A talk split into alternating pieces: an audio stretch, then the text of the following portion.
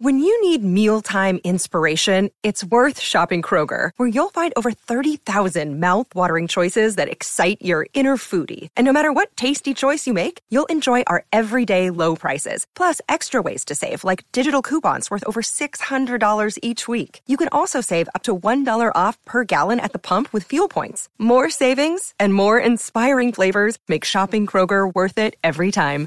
Kroger, fresh for everyone. Fuel restrictions apply. Yo, this is Tyler Bryant from The Shakedown. I've been hanging out with Jay Scott on the Hook Rocks.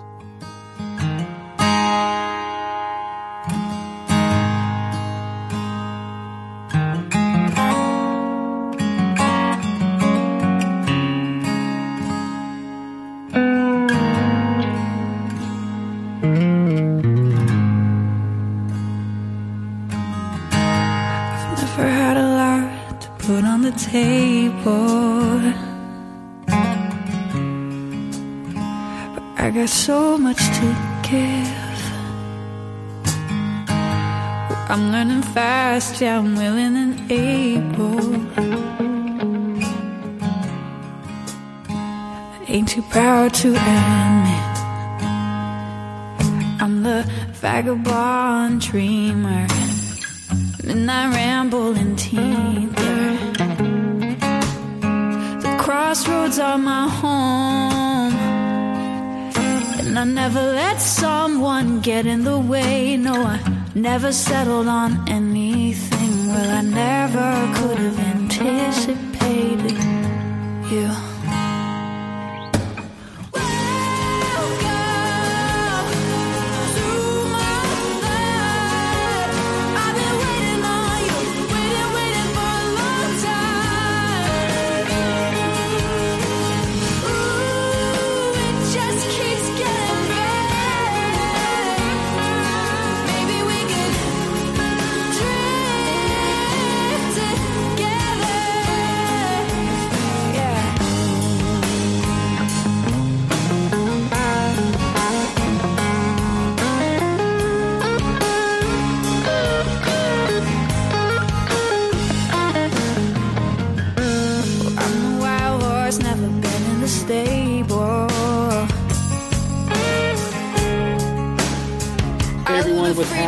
Going on? How you doing? It's Jay Scott. It's the Hook Rocks, the ultimate rock community podcast.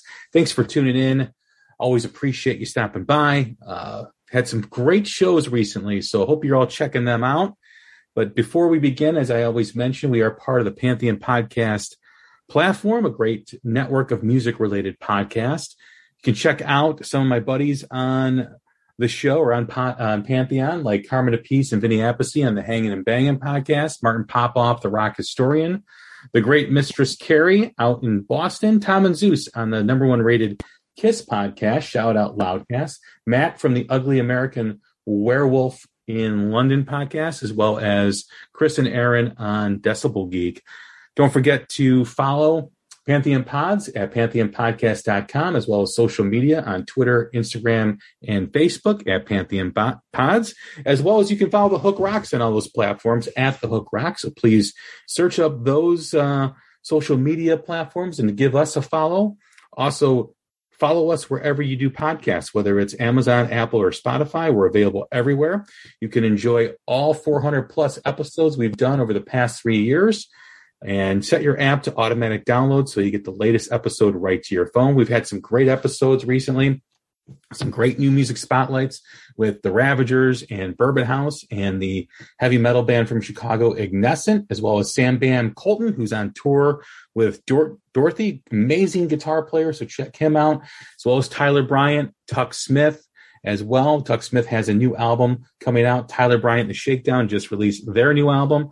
So check out those two great interviews. We've also celebrated a three year anniversary with Stephen Pearcy from Ratt, and that was an enjoyable conversation.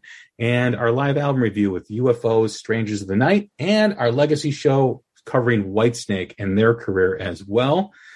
Please check out all those and more. And we've got another great episode for you today. I always say they're great episodes because I always enjoy the conversations that I have with artists.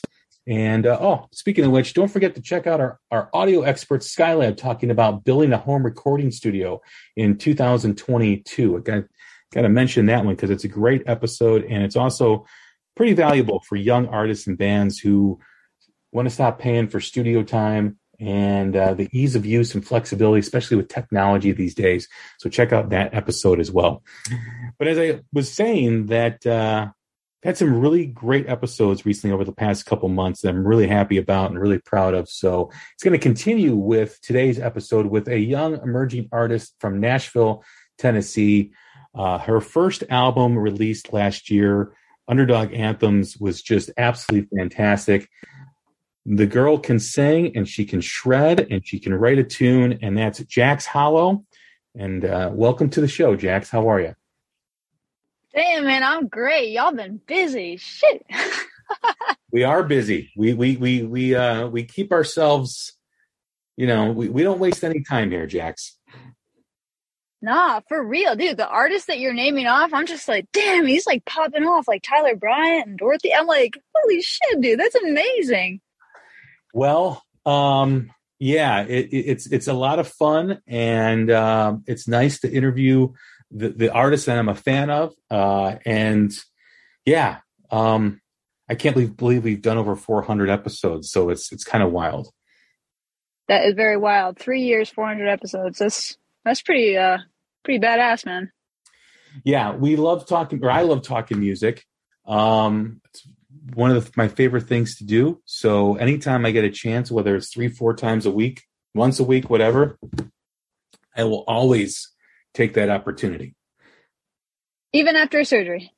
Even after a surgery. Yes. Yep. Yes. Yep. I was recording episodes in the rehab center that uh, I was in. I was like, you know what? I need to do something. so amazing. so nurses are like, "What's going on in there?" I'm telling the nurses like, "Do not disturb me for the next hour. Um, uh, right. I'm doing something here on Zoom."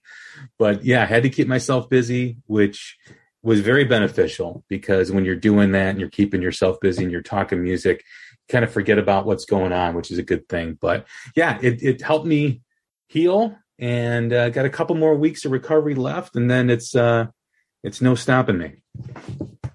Dude, nothing's stopping you, man. Yeah. Well, nothing's stopping you because you've got a great new album released last year. You've got new music coming out in 2023, and it's absolutely fantastic. And we're going to get into all that. But before we begin, I always ask the same first question every time we have a first time guest.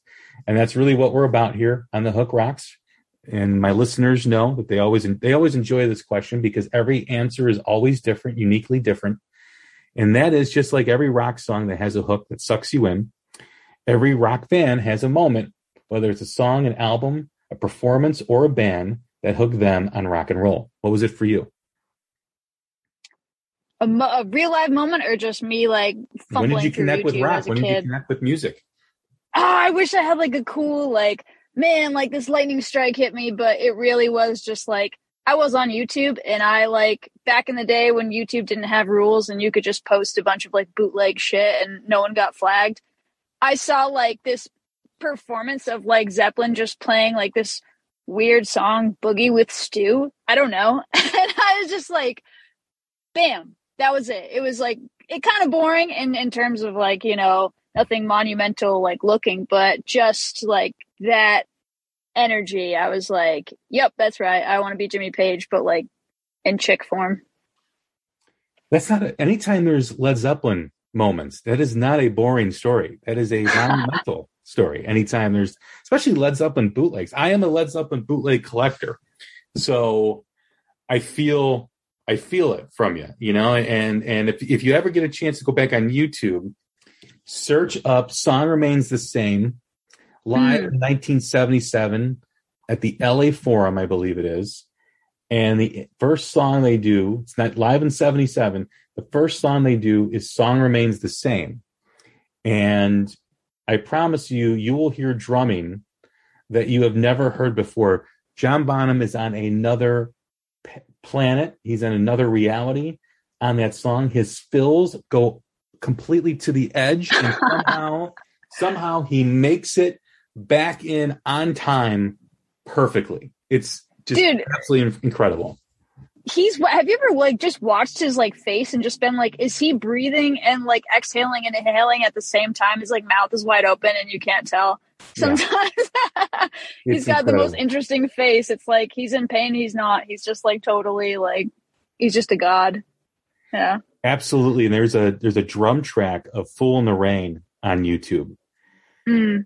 and it was a it's a funny story because i was listening to it with my son who's 17 and i'm playing it for him and he goes, Well, Dad, all that is is just a loop. And I go, That's no loop, son. That is I'm doing it with with just perfect timing and not looping it. He's doing that for however long the song is. They didn't have loops back then. Yeah. yeah. So as far as your musical journey, Boogie with Stu, Led Zeppelin, you know, was your first introduction to music, but where did it go from there? I mean, you picked up the guitar, you absolutely shred You've got an incredible voice. You got incredible songs. What was the next step for you? Well, damn, thank you, man. That means a lot coming from you. I appreciate that. Uh, it's all true. uh, well, yeah, it's it's a you know it's the strange in between period when like you've recorded like the best shit you've ever like written in in like you know, and you've recorded it with like the best musicians in Nashville at like one of the best like studios you could possibly record at, and you're just sitting on it and you're like, okay, what now? You know, that's like I'm in a very, very strange limbo phase where I'm just like, can I just release all this and like, you know, just start right away? But you know, you gotta like plan stuff out and like figure things out and talk to people and meet people, and it's like a whole thing. But um, yeah, man, I'm like so fucking stoked for wherever this record goes. I mean, I it really is like you know, it's toot my own horn, but like I it's it's the best work I've ever done, and um uh you know I spent a lot of time on these songs, like unhealthy amounts of time, you know. Uh, some of them have been rewritten, some of them just like pop right out, and you're like, damn, nice. But like every song I mean, you know how it is. Every song is like birthed in a strange way, and and um, I just I can't wait to show people, but I don't know. I have to wait. I have to be patient. You know, that's that's a thing, right? Patience. it's all about timing. It's all about yeah. you know, at, you know, and and uh, the perfect time to release the music. And you know, if you got people around you that are that are you know working towards the same goal, which I believe you do, it's uh, it's probably the most important thing. Mm, yeah, definitely. Yeah, great people, great great team, great uh sort of like uh direction, but just uh timing, you know, and distribution. I don't know like again, like independent artists, like a lot of the guys you've been hanging out with and talking to, incredible artists, but it's like a lot of them are independent still. If I'm not mistaken. Well, I believe, I mean Tyler Bryant just went in independent on his new record.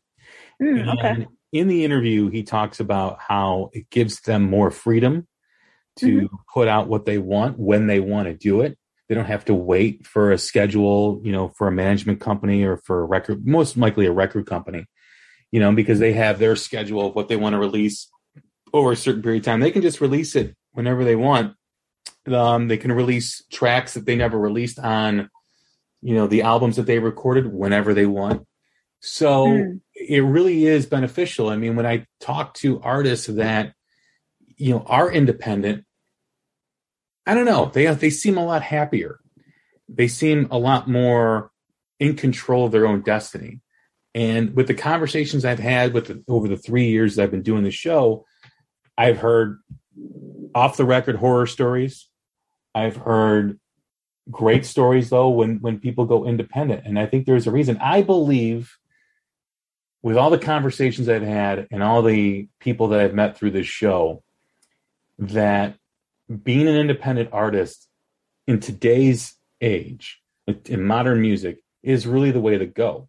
Now, what replaces that record deal that everybody wants to chase after is a good management deal. Because mm-hmm. really, where the direction goes is really in management. If you have a good management company that is really supportive and, and really working to help you instead of hinder you, that's probably the most important thing. I mean, you think of Dirty Honey, for instance. Mm-hmm. They're they're still independent. And Yeah, but but they've got they're under the wing of like the Black Crowes guys, right? the management company, I believe, maybe, yeah. Mm. But again, it's management. They don't have a record deal. They they everything is independent. And I asked, I had John Nato and Tyler Baker from Goodbye June on the same show, and it was a great episode. Hmm. And I asked him, I said, "Is there ever, is there ever a, a, a chance or an opportunity that you'll, you know, sign with a record label?" And he kind of shrugged his shoulders casually, and he said, "If it makes sense." But right now, we have a great team, a small team around us that is really working towards, you know, helping us and get to the next level. That when you get into with a record label, sometimes they don't. Sometimes they want it to be what what they want it to be instead of what you want it to be. Hmm. I've got a confession to make though. What's that? Speaking of Dirty Honey, I've got the biggest crush on Marc LaBelle. Are you kidding me? I'm like, whew, that man. Oh, beautiful man. His voice is like, He does have Just a great voice. Uh, he does have a great, you know, he is a good looking guy too as well. He is. So, Mhm. um, and uh, he was um, he was actually one of our first guests here. God, three years ago, almost four. Well, no, it's October 2019. So yeah, around three years ago. But they're great. They're fantastic. But again, oh yeah, I've seen them. They came to Nashville. I saw them. Uh, and and uh, uh, Wolfgang. Uh, they were. Uh, I guess someone got like COVID, and they like still went. They still played a marathon, and there was a sliver of a chance that I was going to open for them, and it fell through. And but oh, like there was that little sliver because they're like, well, you need an opening back in uh, opening band in Nashville, and there was a connection that we had, and I was just like, let's do it, and then they didn't choose me, and I was like, oh, it hurts. It'll happen. it'll happen. It'll happen, Jax. It'll it'll it'll come through. Um, I'll be in Nashville first week in November. Butch Walker's playing at the Brooklyn Bowl, that and I'm gonna go check that out. cool, So he's an artist. He got to see live. dude. When when is that? What It's November? November first. Shit, dude. All right, I'll I'll fucking tag along if you uh if you don't mind. Absolutely, absolutely. I've got Yeah, buddies coming in. One of my friends from LA, and another friend from Chicago, and um, we're definitely going to hit that show because Butch is there's there's two people, there's two types of people in the world: those that know who Butch Walker is, and those who haven't heard of him yet. Nice. So he's fantastic. All right, dude. I'm there. I want to check All him right, out. I'll email you before uh before I hit the road down there. So um, absolutely, but at the Brooklyn Bowl, November first. Uh huh. Sounds good. So getting back to what we were talking about, though, you know, you mentioned Boogie with Stu, and where did music really kind of continue for you with guitar playing, with singing? What was the next step after you saw that? Well, the next step was uh, being super competitive in middle school and uh, going to a hippie school in Western Massachusetts. and uh, there was like 30 kids per grade in like the middle school and high school I went to. And we all just like, it's kind of, uh, we just picked up guitars and instruments and uh, whoever could come in with the coolest riff kind of like got, you know, bragging rights for the day. So I would like try the hardest Zeppelin riff. I'd play Over the Hills and Far Away like a million times on a guitar until like I could come in and play it. And then someone would one up me the next day and then I'd come in with a harder riff. And so, uh, yeah, probably just out of competitiveness. Was there a uh, a moment when you when you wanted to be, you know, a recording artist, like a, a, singer songwriter, you wanted to perform, or was that just always there from the beginning? Mm, yeah, that kind of uh, came into um, fruition. Like, speaking of hippies, I don't know. Uh, it, it's just randomly had like the I don't know things just like align, and for some reason, out of all the places in the world, there's this woman named June Millington, who's part of Fanny. I don't know if you know Fanny. They're like one of the first female rock bands Mhm. ever and uh, she actually just did this uh, amazing like uh, documentary and i think i think they're they're releasing it soon Um, but um, it, she happened to have like this rock and roll like camp thing just for like young women in music and like random place, Goshen, Massachusetts. And I, as a teenager, I was like, I stumbled upon it because when my friends went to it and it like changed their life and I and I went there and all of a sudden there was like this safe space where I like discovered songwriting.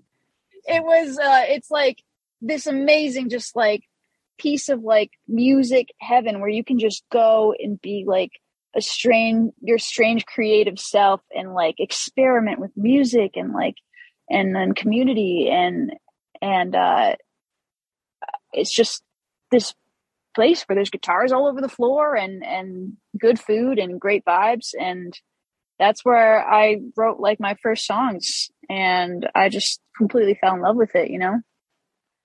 What was first for you, the guitar or singing or, or writing lyrics? Guitar was first. Uh remember cuz you know I wanted to be a female Jimmy Page. and uh and then um, I actually was really against singing. I didn't sing for like first two years when I played guitar. I was like, ugh, singing. I can't sing. And um, at IMA, there was this woman, I'll never forget her. Her name is Melanie Demore, and she was a vocal coach that would come into the Institute for Musical Arts. And um, she like pulled me aside one day and she's like, You're gonna sing. And I was like, Ha, what? Who do you think you are? and and she forced me to sing one time and i was so frustrated and you know i i tried to be this tough this tough little girl and i and i i like broke down crying because like i was so like it just made me so uncomfortable i hated my voice i hated the way i looked you know all of the middle school like you know eh, or teenage things you know and after that breakthrough of her forcing me to sing um she's like, yeah, you're going to be a singer. And I was like, I didn't believe her, but I think eventually, um, when you sing enough, you start to not hate your voice. Maybe the threshold is like three years. I don't know. Years of singing, then you start to kind of be okay with listening to yourself sing. But she was right. Melanie Demore. She's an incredible woman, incredible singer. She does amazing things. Um, yeah, see, those are the people that just wander into the Institute for Musical Arts in Goshen, Massachusetts. Gail Dorsey from like, you know, she played with David Bowie. Like she just was there at IMA. Like people just like come in. Like it's just wild. It's a it's a cool, cool place. You know, it's a place that shaped you, right? Yeah, yeah. And I, I would do anything for those girls, those women. I would, you know, that I like. If if I ever like actually get somewhere where I I have money coming in, it's it's going it's going there, you know. yeah. What about writing lyrics for you? Is it personal experience? Is it observation? Are you trying to tell a story? Where do you get uh, your motivation or your inspiration for writing? Yeah, that's a good one. Uh, like it kind of comes from a lot of different places all the time at once. And as a songwriter, you just kind of have to like be open to catching little snippets, little songs, little ideas, little melodies, like here and there, no matter throughout the day, you know, you're like on a treadmill or something and, and you get like, you know, a rhythm that you're tapping out on like the treadmill, you know, it's like, um, from all different angles all the time. And then um, you sort of in my in my opinion uh, a lot of the times it'll snowball into something a story an idea uh, sort of like a thesis statement sometimes we're looking for you know composition. Um, but it usually like takes on its own little form and you just have to sort of like manipulate that ball of clay into something that makes sense and and is true to what the initial reaction and the initial emotion was you know? How do you tap into that it is so frustrating because sometimes you get this 40 minute window of opportunity that's like holy shit, I'm on top of the goddamn world. And you're looking down and you're like, like, why, like, why right now? And it's just, you've got this full like connection lightning strike from like the tip of your finger down to like earth. And you're, you feel like nothing can stop you and you're like writing. And then 40 minutes goes by. And then like you kind of peter out and you're like, ah, did I capitalize enough on this like inspiration moment? Do you ever well, when you are capitalizing on that, is it something you record on your iPhone? Do you are you in the studio like waiting for it to happen and it happens, or is it something like you start kind of thumbing around your guitar and what's the process for you? Yeah, the the uh, phone is never far away if something like that is happening, or probably really far away from me in general. Let's be real. But um yeah definitely voice memos is kind of like the saving grace. But also you know you got to think of like yeah i've uh you know listened to podcasts and you know like listened to like the greats and some a lot of the advice is like you know if it if you can't remember it then it wasn't good. It wasn't worth remembering you know and i guess obviously there's truth to that too. You know like do i need to be so meticulous and like record every idea i have? No but i do it. You know? Well it has to be a sense of like wonder. I mean if you don't record something because a, lot of artists may record something they put something down and maybe it's just not right for the moment that you're in but a lot of artists go back to things when they're working on new material that maybe they have recorded several years ago. And maybe that part that they played on guitar or hummed the melody may work in a song that they're putting together. Yeah. That's... So it's always, yeah, it's always evolving, right? I mean, it, it may not work for anything you're you're into now or writing now, but eventually it may fit somewhere. Right. So we're basically professional like puzzle piece, you know, maneuvers, right? Like uh I that's what's wild is uh I had this I totally forgot about it, but one time I was in New Orleans and I had like I've been I was like sitting outside and I wrote this like jazz bit, like this really complicated like finger picking jazz thing. And it was really cool and I was like that's awesome. And I voice recorded that and then I tucked it away. And then, you know, a lot of artists, when they go in the studio, they're like, well, uh, do I, do I have any gems that I just kind of looked over?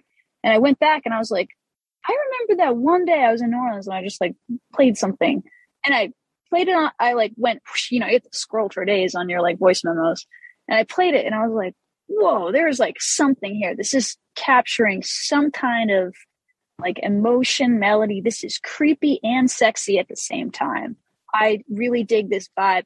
And it ended up being uh, my song Ventriloquist, which is uh, going on the new record. Uh, so that's totally. And I know a lot of times guys won't dig those up until they're going back in the studio and they're like, whoa. And it's that's a good sign. If it like impacts you again, then you know you're onto something that's worth investigating, you know?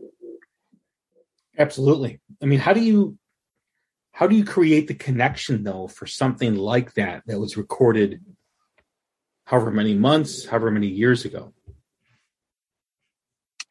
Oh, like connection in like kind of re- reviving the song and like actually completing it, or well, both. I mean, that aspect and just connecting to it emotionally. Well, I think that's what comes back to like what like I don't know, Paul McCartney and people say, where it's like, if something is is strong, like you can trust in the fact that it's strong, and you'll come back to it, and you'll gravitate toward it. Toward it. Like, have you ever like written something, put it away, and then you know you're in the shower and you're humming something, you're like, wait a second. Well, I, I do have uh, you know ideas, and then sometimes yeah, I'm like the worst at remembering ideas. So I do need to jot them down and I do need to keep like track of them because like it'll hit me like three months later. I'm like, oh yeah, I was gonna do that and I didn't, and I need to do that. So I'm not more or less, you know, musically inclined where I'm you know, humming a melody. I'm more like thinking of ideas for, you know, creating for the show or the podcast. Mm. And then like, you know, I'm, I, my mind is always, you know, working and, you know, working overtime usually. And I come up with these ideas and then I'm like, oh, what was I thinking about yesterday? What was it? And I, I got to make sure I'm writing stuff down. Yeah, definitely. So more like uh what's it called? Like left brain, right brain kind of stuff. Yeah. Uh yeah, totally. Have you have you checked out that new uh broken record podcast thing with Jack White? It's like a new I have new not. Episode. I'm a, I'm a huge uh, Jack White fan. I need to check it out. Yeah. Yeah, yeah. You got to check that out cuz he cuz for one second there he was talking about how he wrote Seven Nation Army and it was so like weird because he was so um analytical about it he's like well i wanted to create like this you know melody that uh you know went somewhere that you weren't expecting it to go and then i wanted to you know basically distort that and put this thing over it and not have it be like a guitar thing. And i was like he he goes into it like so like i don't know like like he like he's an engineer and you're just like whoa like there's a lot of engineering behind this art shit you know?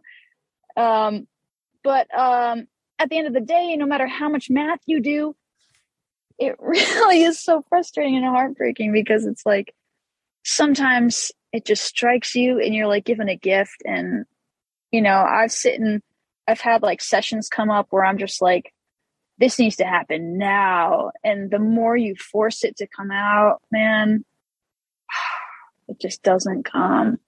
I don't know. Maybe there's guys that have like a superpower, but I know like the best stuff I've gotten has just been like me sitting on a train track, you know, alone with the guitar, you know, it's just like that's what makes it so exciting because you just don't really know what you're going to get when you wake up.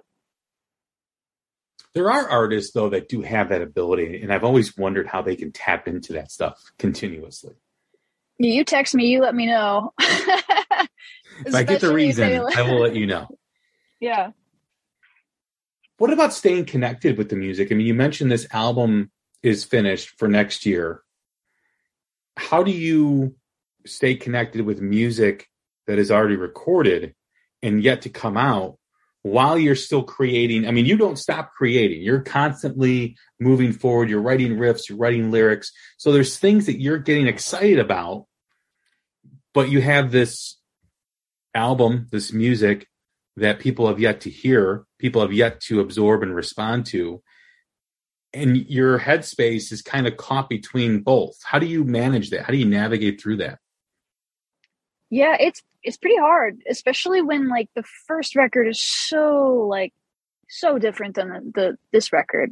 Um uh first record, you know, I I did with Michael Wagner and he's amazing, but it, it's it's um it's a hard it's hard rock hard rock record, you know? And, um, but this one is like classic rock, blues rock, uh, singer songwriter, Americana. Man, the flavors are like really, I, I really went out and like, cause I'm just like, who do I have to impress? You know, I just want to create music that I want to listen to, you know? Um, and it is hard to be in a spot right now where you know you can't really play stuff off in there. All the i mean the whole europe tour that i just did with a solo euro tour uh was all the new music you know? I felt like i could get away with playing. How did people respond to that? Dude the response was cool i gotta say. It was so cool because you know i know that a lot of people couldn't understand like what I was saying just because like I talked kind of fast and I realized that when you're in like Germany and stuff, you gotta like not talk so fast because like yeah they they speak really like everyone speaks like four languages and they're way better at it than you and it's amazing but like they were connecting with the music and even though I spent so much time meticulous time with the lyrics it, it really is it really is about the the vibe the the the story the the energy and the uh you know taking somebody out of time and just being like uh experiencing something together, even as just like a little solo looper show. It, it was, I re- the response was really, really cool, man. Especially in like, you know, rural Germany. You know, some place I had no like business being, just like playing and to like you know 30 people 40 people. It's i loved it. The first album like you said produced by michael wagner who's now retired mm-hmm. uh, that was a rock record. And for those listening who haven't listened to jax yet uh, the guitar playing the singing like i said in the beginning was was incredible were you okay with making that transition from that rock record into more Americana, more bluesy, classic rock style. Oh yeah, I mean, uh, I I think you'll be able to hear that. Well, what I hope you do, especially as an artist, is like you hear me in every song. You know, if I created the song, uh, probably that would work. I don't know what I'm saying, but um, yeah, that it's it's like that one is harsher and harder just because, and also because the production was a little harder. You know, Michael's worked with like big like metal rock guys, you know, and um and the Sound Emporium when I was recording it, you know, I had I had like uh guys from all over, you know, uh uh people who've played with like Brothers Osborne, you know, drummer drummer uh, playing recording Brothers Osborne, bass player recording with uh uh Ann Wilson, you know, like all of these like uh, variables and factors of just as as diverse as the new music is becoming. Um, but yeah, sorry, I got sidetracked. Where was I? No, you were just talking about going from that rock record to the record now. I mean, were, were you okay with that evolution? I am. I I really I really love the evolution. I think, and the people I've worked with so far, the only people who have heard the record so far say that it's like it that you can hear like they said you can hear like the maturity in it. You know, I don't know if that's. I hope it's a good thing. well, that's, but, that's uh, one of the things that yeah. that's one of the things that I noticed in kind of the the preview that I was given was it was a lot more. You can tell that there's been an evolution, you know, with you as an artist and with songwriting. Not, I mean, and not to say what you've released so far was was wasn't good. It's fantastic, but I always like to see where that artist goes after that first album as they move forward. I mean, there's only one band really that can sound the same on every album and ACDC. exactly. and it still sounds absolutely fantastic, but they're an anomaly, right? They're not the norm. You look at Led Zeppelin, who we've talked about.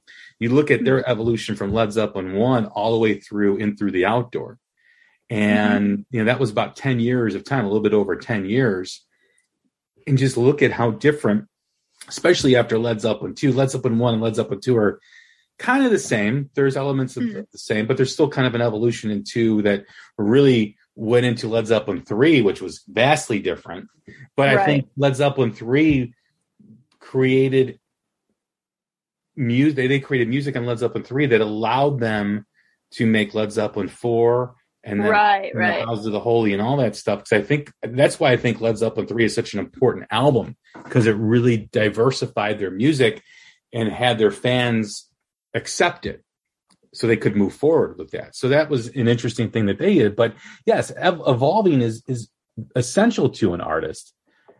Um, how do you keep evolving? How do you what do you do? I mean, is it just playing? Is it listening to different stuff? Is it whatever the case is? How do you how do you maintain that that form of evolution? Yeah, well, well, just like you know, with the with the Zeppelin thing, uh, uh, you know, I I've you know read like biographies and stuff because I'm a nerd. And and uh you know people were like pissed. They're like how could you do that? How could you go from like this hard rock like let's like have sex in the back of the car to like you know uh you know like kind of like country sounding you know stuff? And i'm lucky because nobody really knows i exist so i can i can like find my song before people even know if they even know I exist. So I've kind of, I kind of got a lot of more free reign, which is more terrifying. But for me, I'm not really afraid of experimenting musically because I, uh, I, I'm lucky I have the tools, you know, to be able to, uh, you know, dive deep and, and approach it from so many different angles. Um, even though I haven't found the secret code that allows me to, you know, get instant inspiration, but the evolution, in my opinion, has a lot come from just, uh, you know, being in my mid 20s and being like sucker punched half the time with like life things happening, you know, breakups, fallouts, you know, people, you know, snakes in the grass. You know, I've been in, in doing all this independently. Man, there is countless inspiration for people who like come into my life and change it and you're just like holy shit how could i have done any of this without you? You're incredible to people who like promise you the world and then literally just like pull the rug out and are like oh hey sorry about that. Yeah. Yes. I, I have i have heard very familiar horror stories of what you're talking about and who was i just talking with about that? I was I think it was uh, Matt from the Ravagers, and Matt came from Biters with Tuck Smith, which is a phenomenal band. It's like Cheap Trick meets Thin Lizzy. Nice. And just a fantastic band. And they got screwed over.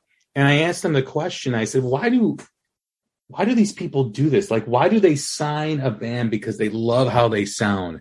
And then once the ink is dry on the contract, it's like a marathon of screw in terms of just screwing over the artist or wanting the artist to sound like something different. Um, it's it's heartbreaking when you hear that as a fan mm-hmm. of these musicians and as these bands that they have to go through that stuff. They have to, you know, like you said, they deal with snakes in the grass. I, I, I can't tell you how many times I've heard these stories and I just shake my head like, why? Why does this continue to happen? Why do record labels, people that sign these guys, once you get into, you know, the the office area and these meetings, it's about the algorithm. Well, we need a song that fits these mm-hmm. algorithms. Screw the algorithms. What's good is good.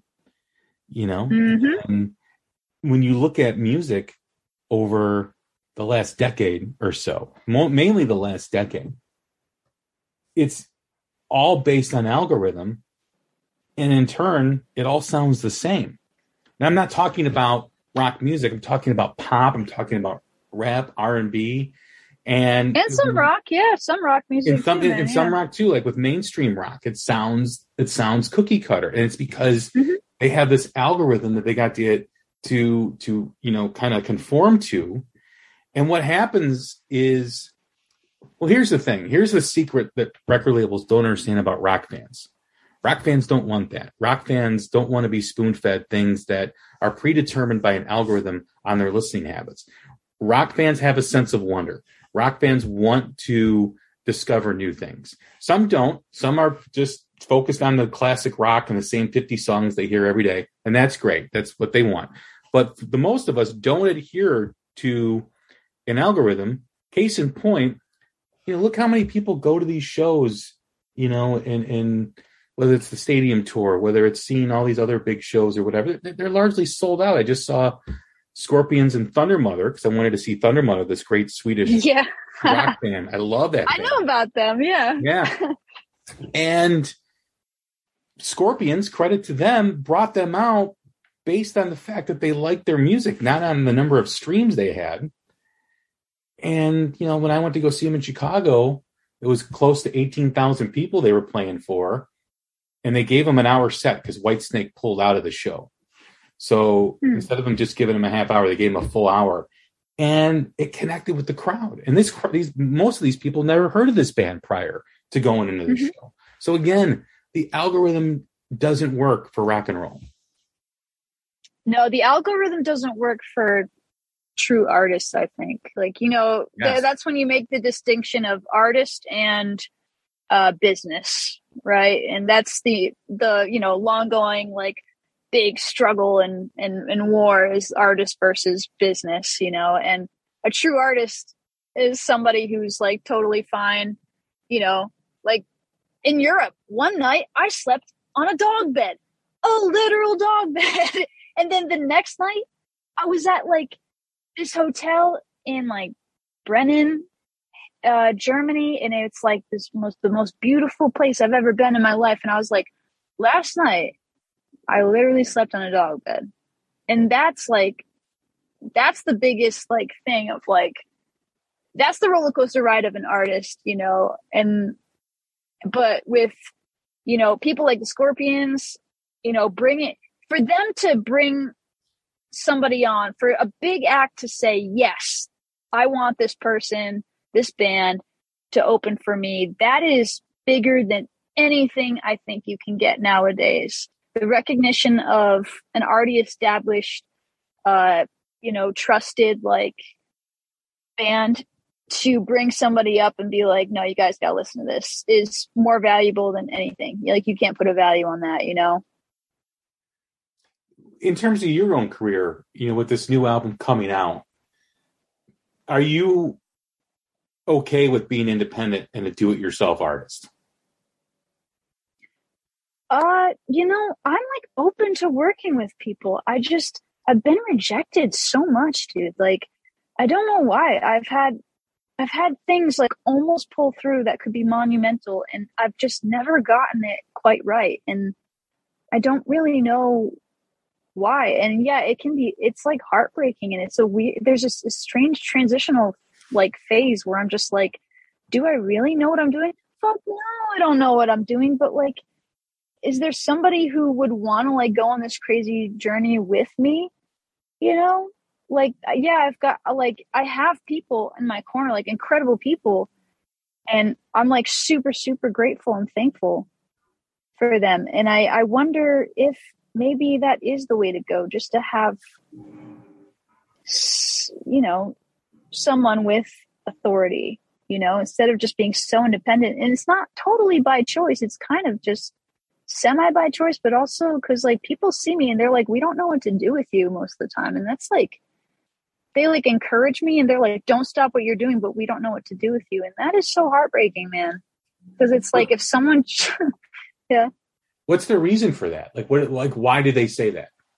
Because they say you don't, like, what do we do with you? Where do we put you? You're, you've got, you know, especially with the new record, what I've got Wallflower Girl in Bloom, which is like this Americana song, you know, violin, banjo, and then I've got like, you know, bangers and you know ethereal emerald which starts you know it's like zeppelin meets it's just they don't know what to do and i don't know what to do and it's it's just like you just got to put it out there and see what happens because there's no other option sometimes well I, I, also think too you you know it's kind of short-sighted to say that like they don't know what to do with you they, they, i mean there's always going mm-hmm. to be different tones on an album, different types. I mean, very few albums have a you know continuing sound throughout.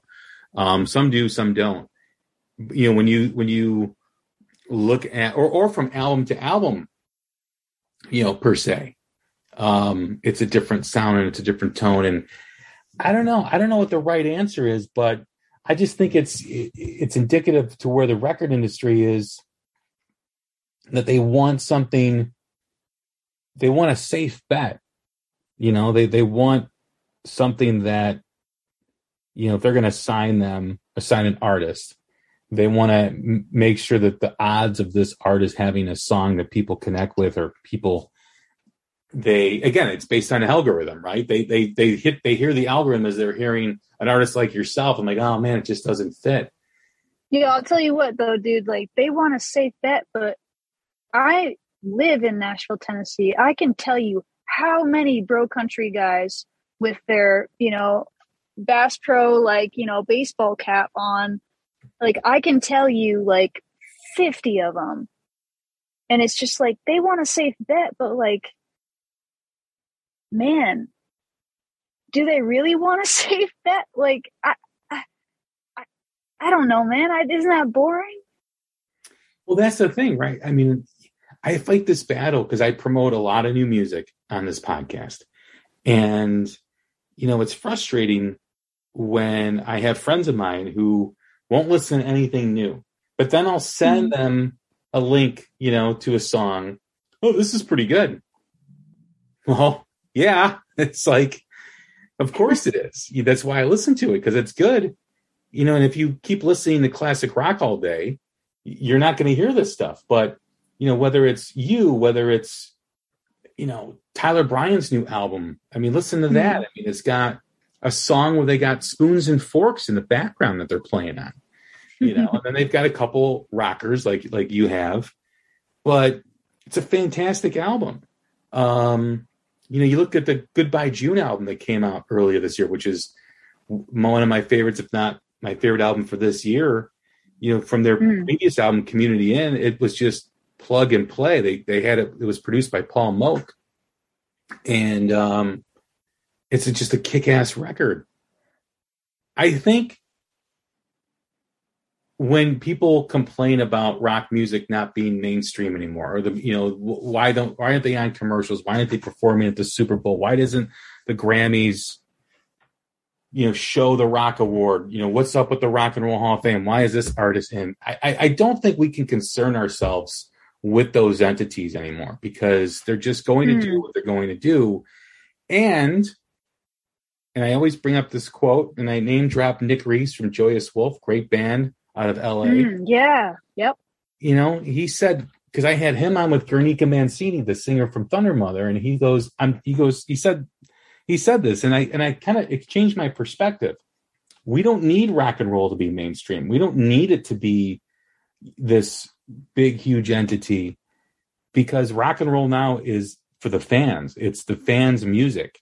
It's not yeah anything else. And to kind of piggyback off that, it's not based on algorithm. It's not based on cookie cutter music. It truly is. And if rock and roll ever became mainstream, I think music that we love would be ruined because then the algorithms come in. Then you got to sound like this. Oh, we know what's best. They forget the fact that rock and roll got there without those algorithms.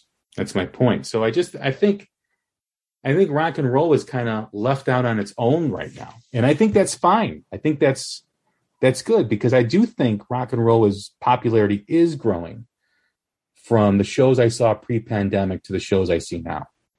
Mm-hmm. And it's always been feral like that, dude. Rock has always been the outsider, the black sheep, the oh, I see what you're doing there. Look at this counterculture. Like that has always been at the heart of what rock is, and it's nothing is changing that in that sense, and that's a great thing. But like, it's totally changed now with this. I I kind of call it like revival rock. I don't know. I I don't know if that's like the right term, but like it's got that biting spirit and like that sexiness that like drew rock like the first time you heard why do you like rock oh it's biting it's sexy it's awesome like yeah you know it's got that energy it's got that thing you know and when you compare it to rap and pop music, which is all put out by record labels or you know the popular stuff is, they don't have the freedoms now that rock artists have. You know, you want to go write a song, Jackson, you want to put it on an album, no one's gonna no one's gonna say, No, I don't like it, I don't think it should be on the album. You believe in it, you want it on there. And it's good, right? I think once you get to a certain level of popularity, you start to lose that freedom depending on where you're at with a record label. You know, for Tyler hmm. Bryant to go independent after years of making records on a label and have him say it gives us the freedom to do what we want, when we want to do it, however we want to do it, is is where that where it is for for rock music. And I think that's a great thing because when we didn't when we had these bands on record labels, especially some of the bands that were out there, it did sound the same. And I don't want that. I don't want it to be cookie cut. I want to, I want to know the difference between a Dirty Honey, a Joyous Wolf, a Dorothy, a Jax Hollow, mm. and the Struts. You know, I want to hear that. Yeah, difference. dude. I want to hear that th- identity. Do you think that's? Do you think what's crazy is like our platform for like kind of like distinguishing like you know acts that you should like listen to with like revival rock stuff? Are people like you and like you know all all things blues southern rock considered podcast like stuff like that? I it, i think it's kind of dope you know? Like i heard about a bunch of people through them through like different podcasts. Like some of my friends are on their those podcasts and it's just like wait we are kind of creating something. You guys are kind of creating like you know com- community of like sort of it's not underground it's just like i don't know it's there's something happen there is something happening here and it's cool and i, just hope it I, keeps going. I believe so, right? It's become underground, Mhm. and underground adds to that excitement, right? This is oh, most people don't listen to this. This is Mhm. cool. I remember when I was growing up, and rock and roll was kind of in the same spot before MTV got a hold of it, and it was underground. It was dangerous. It was on the edge. And then to my point, once MTV got a hold of it, after a few years, rock became more about what you looked like than what you played like. Hmm. And it got completely out of control. And then the grunge movement came and it went from this party, glammed up style of music to very serious, very, you know, important lyrics love that era, but it it was the yin and the yang. You went so far one way, eventually it had to be brought back the other way. But now I think it's just record labels and the music industry has their heads up their asses with what people like and keeping people in this never-ending cycle of the same stuff that when a young kid hears something that's different, that's dangerous, that sounds really cool, that that has that power core that just connects with them instantly, Hmm. and it's like you said, it's that middle middle finger, it's that counterculture. As kids get older, they kind of go back to that forum, that that style of music, because it's connecting with them. Yeah makes them feel like badass yeah Well, think about it. When you go to a big box store like Target and you hear music, it's background music, right? You don't really pay attention to it, but it's there. But it's all pop music. It's all, you know, what's popular. Rock and roll, you're never going to hear, you know, you're never going to hear a Jax Hollow song in Target or a Joyous Wolf song in Target or Hmm. you know, Tyler Bryant song in Target. Dude i did hear a jade bird song at Really? like walmart the other day and i was like girl i was like i was really excited because and it only takes just like you know some people like jade bird just to have that little you know when she had she put out a new record it wasn't as like you know uh biting i think and like rock is like that that other one but like i heard one of those one like her older stuff in like a walmart or something and i was like it, all it takes is that little crossover. And then people start nodding. And they're like, "What's ha- what, what- What's going on over there? What's happening?" And then record guys are like, "Oh shit, there's a lot of money to be made here. Okay, what are we gonna do? Maybe That's that's how it works, yeah. You know, but but again, it's it's like, oh, there's a lot of money to be made here. Let's do it, and let's try to change the artist too while we're doing it. You know what I mean? yeah." There's that that internal conflict of the artist and the business. yeah, True, true. But you know, years ago they used to give you two, three albums to kind of develop you and grow you. Now you've got one song. So that's why, you know, independent, I think, for rock music, for a rock artist is is really the way to go. And, and find Mhm. and, and get a good management team that surrounds you. And here's the other thing. I don't know why I don't know why bands and artists, and maybe they do. Maybe you've had a different experience than what I've observed but why isn't there more of a conversation between young bands that tell people stay away from this entity. Stay away from this label. Stay away from this. This is who we're working with. We're having a lot of success. They do a really good job. I don't know why there's not more conversation like that. I you know i mean when you when you have a contract put in front of you i think it's think it's on you to a certain aspect to kind of do your homework on who you're signing up with. You know what I mean? Oh yeah, yeah, of course. But you know, there's a lot of things I assume that happen that have to be hush hush too. You know, and uh, for a lot of different parties' sakes, I, I guess. Well, you can always do the hypothetically. Would you ever work with this person? yeah, right. Yeah. You know, but I, I don't know. I just think that there's, and again, maybe it's wrong with what I've observed, but I have talked to young artists, young bands, and they have said that there's a community, a, a more supportive community out there. So I don't know. You know, maybe it can happen, and maybe it won't, or maybe it maybe it just isn't at that level yet. Maybe it's kind of like with what you guys are doing with the podcast and giving like legitimacy to what's happening. Uh, kind of maybe there's some like crazy millionaire who comes around is like, "Hey, I want to like, you know, rally all these amazing like kind of like revival rock bands together and throw a bunch of money at them for them to do what they want. And um, we'll all just sort of like tour and be together. Yeah, i don't know. But you know that could be it'd be cool to, to legitimize it in like you know more extreme fashion too you know like a, some kind of mtv for what i assume back in the day did for music. But like like you said there's that fine line of like not changing it but also letting artists be artists. Mm-hmm. but you know what? The podcast genre has been doing awesome stuff for independent artists. And uh and like you know i've discovered a bunch of artists through podcasts too. And i i think that if nothing else that's that's pretty great i think i agree when is this album coming out uh, I think spring 2023. I think I'm going to release like three singles up until then. Uh, again, I'm I would love to like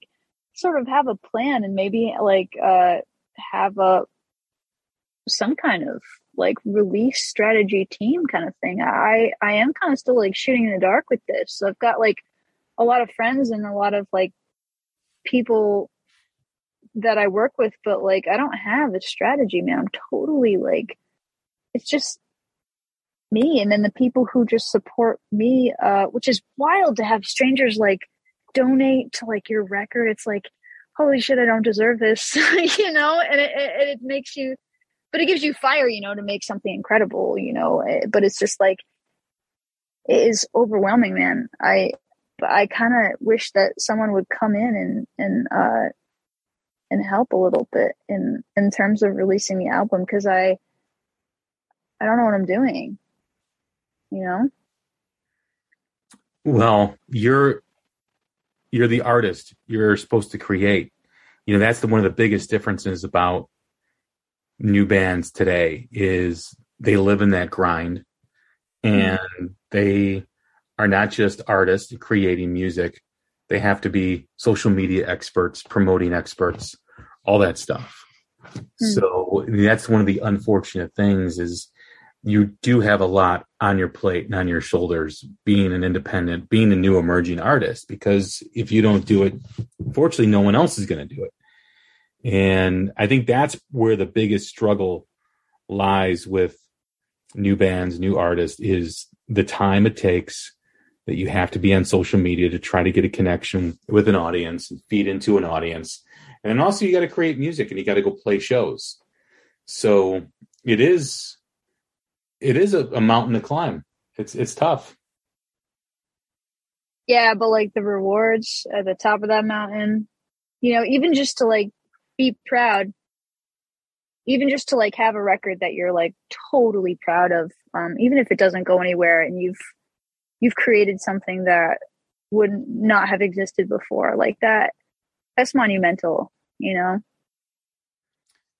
I don't know if you'll find this comforting or inspirational but i saw a new emerging band last year in 2021 twice and both those shows there was probably a total of 40 people there combined yeah.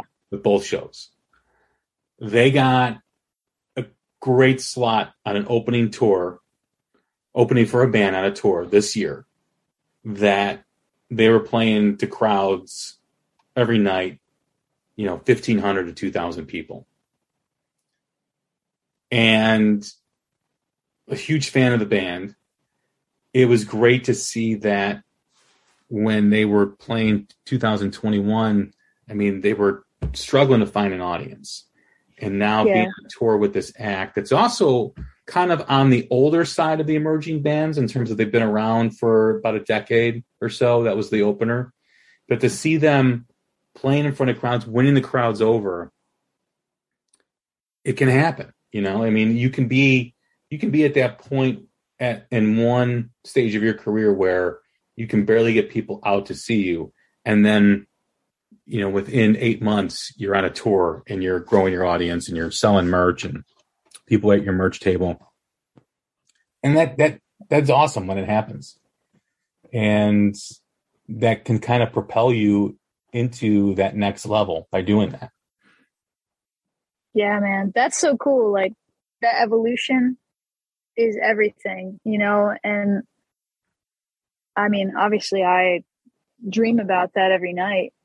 Um that's yeah, man, that's it's powerful. I always believe if it's the music is good, people will find it. And your music is outstanding, and um, I think people are going to find it. You've only had one album, 2021. I mean, yeah, should people be hearing it? More people, absolutely. But I think that's a great base for you to start with, and I can't wait for this new album because from what I've heard, it is fantastic, and I think it will connect and resonate with people. And I think it's going to be another building block for you in your career and moving forward. Yeah, man. Thank you. That that means a lot. I needed to hear that. Thank you. It's um it's like I wish one of the one, one of the things that I've said myself and people who I've talked to say and I hate saying it, but I find myself saying it. If this was released 25 years ago, this would be huge. Or this would have been huge, blah, blah. The sad part of it is it's true and it should mean the same in the modern day as it did from yesteryear in my opinion because i believe what's good is good and what's good people should listen to and people should want to promote it Yeah, dude. At the end of the day, it's a song, you know, like if if you believe in the song and like the like everyone will buy into it if it if you believe in the song and the song is good. Like like I'll go through like you go through like 20 songs to get one gem to put on the record. Like that is like you fought. People fight for these songs, you know, and and and there's no denying like if a song is good or not, you know, it's just like if it moves somebody like that is an insane thing to do to like have a stranger come up to you and be like hey like that song like means this much to me and i'm you know it, it, it, it that's like it's intoxicating and it's it just i don't know it makes me feel like i have some importance on this like floating rock in space before we wrap up are you okay where you're at in your career and, and anticipating the new album are you are you obviously you know you want to be known by more people that goes without saying but as it stands now are you okay where where you're at in your career Uh, nah, dude. I mean, like, I don't even have like. I'm like literally in my car outside of Dunkin' Donuts, like my phone's about to die, and I'm like, gotta go back to Nashville because I'm playing downtown like literally tomorrow, and I just got back from Germany, you know, so I can play like take another little piece of my heart, oh baby, tomorrow down on Broadway. Like, it's just I don't really know, dude. I'm like floundering and flopping around out here. I don't think so. well hey the honesty is appreciated but what you got is good and i think that's going to change eventually Thank you, man. Jax it's been a great conversation. Thank you. It's been a pleasure. Seriously. Thank you. everyone that's jax hollow. I'm jay scott. This is the hook rocks the ultimate rock community podcast. Stay safe stay healthy. Take care of each other. We'll talk soon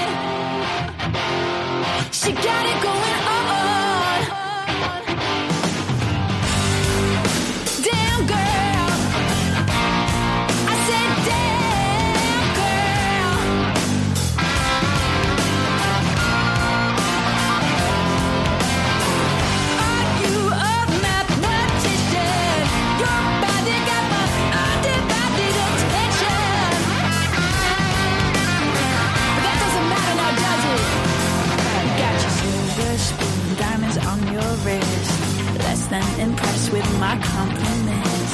Ready to slay in your little black dress. I know you wanna be.